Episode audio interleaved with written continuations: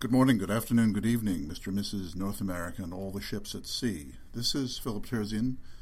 I'm the literary editor of the Weekly Standard here in Washington, and this is my weekly podcast on the books and arts section of the Weekly Standard. And this week we are looking at the September 21st, 2015 issue, which leads off, as we say in baseball, with a review of two books. The review is by Michael Nelson. The two books are The Grind, Inside Baseball's Endless Season, by Barry Severlega, and The Game, Inside the Secret World of Major League Baseball's Power Brokers, by John Pessah. These are two books slightly different in intent. The Grind follows a season of the Washington Nationals. The Game is more about the business of baseball, or I should say Major League Baseball, as it is today. And the two are connected in a way because The Grind, which is about the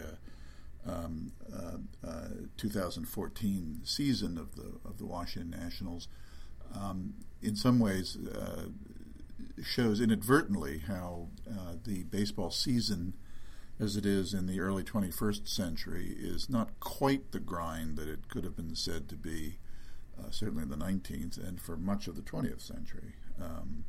The lifestyle of major league players is very different, and of course the income is very different. This gives Michael Nelson an opportunity to write about baseball as we know it with considerable, shall we say, wit and insight.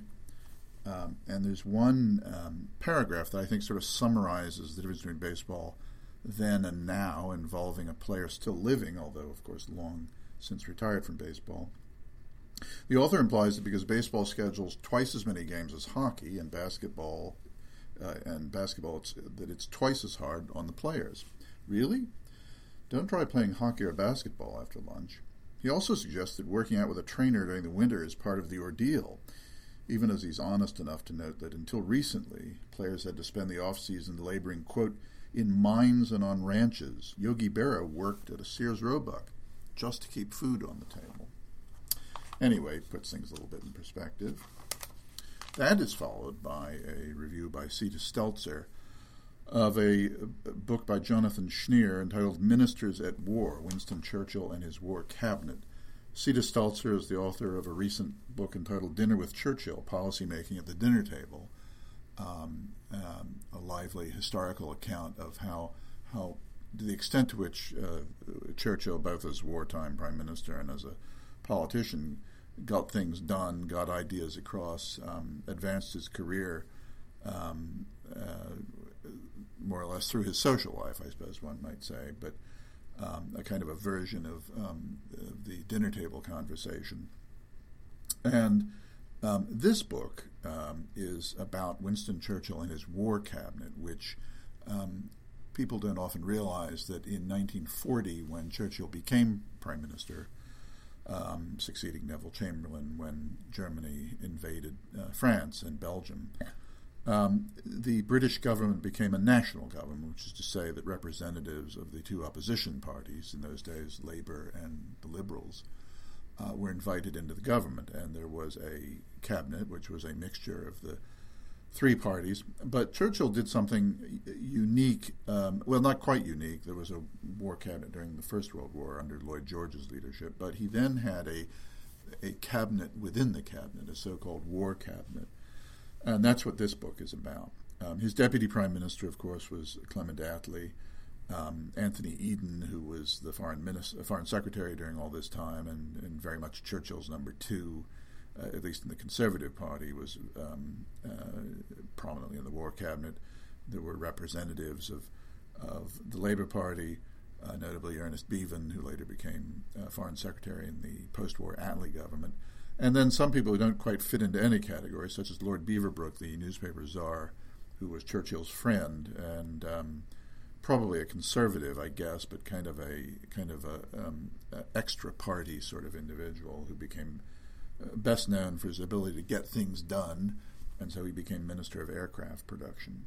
But anyway, Cita Stelzer does a very fine job of describing what the challenge that the War Cabinet faced in 1940, how it met that challenge, but also the dynamics of how Churchill handled the War Cabinet. We often think of Churchill as the dynamic war leader, the statesman on the world stage, but in this case he was very much a party politician, very much a internal Westminster operator, and a more successful one than we tend to think. Cita Stelzer makes the point that Churchill's touch was almost unerring during all this period, both as a war leader and as a political leader, a touch which he almost instantly lost when the war ended. And of course, as we well know, Labor won the 1945 election. But it's a very interesting essay about an aspect of the Second World War that I don't think is quite so well known in the United States, but probably should be. That is followed by a splendid essay by George Stauffer on a new biography of Bela Bartok, entitled Bela Bartok, by David Cooper from Yale University Press. Stauffer is the dean of the School of the Arts at Rutgers University and frequently writes about music, specifically about composers for our pages. And in this case, Bela Bartok is I'm interested in this, I confess, because he's a favorite of mine, but he's also an interesting composer for a number of reasons. He's kind of half traditional, half modernist. He was born in 1881, died in 1945.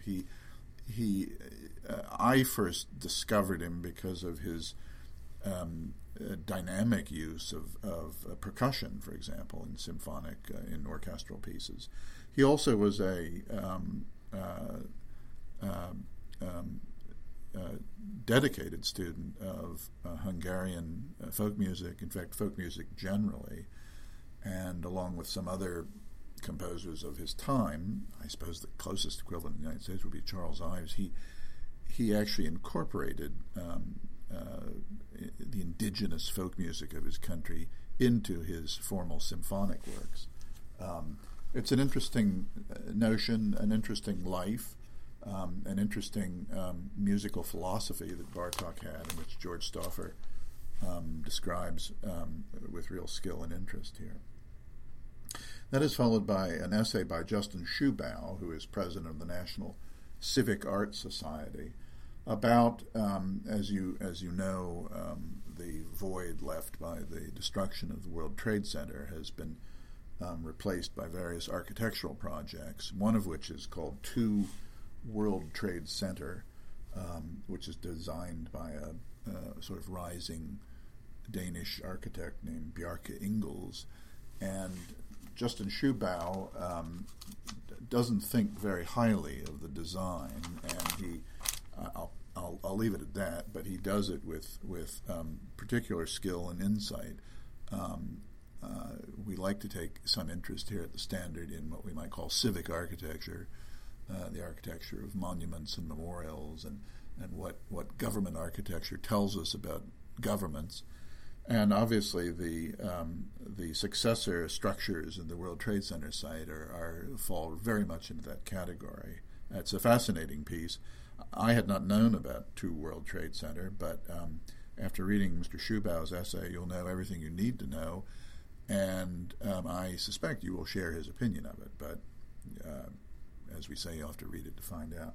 John Podhoritz's film review this week is of a movie called Ricky and the Flash, directed by Jonathan Demme, which I guess I can describe it in one sentence as saying it's Meryl Streep as a aging rock and roller.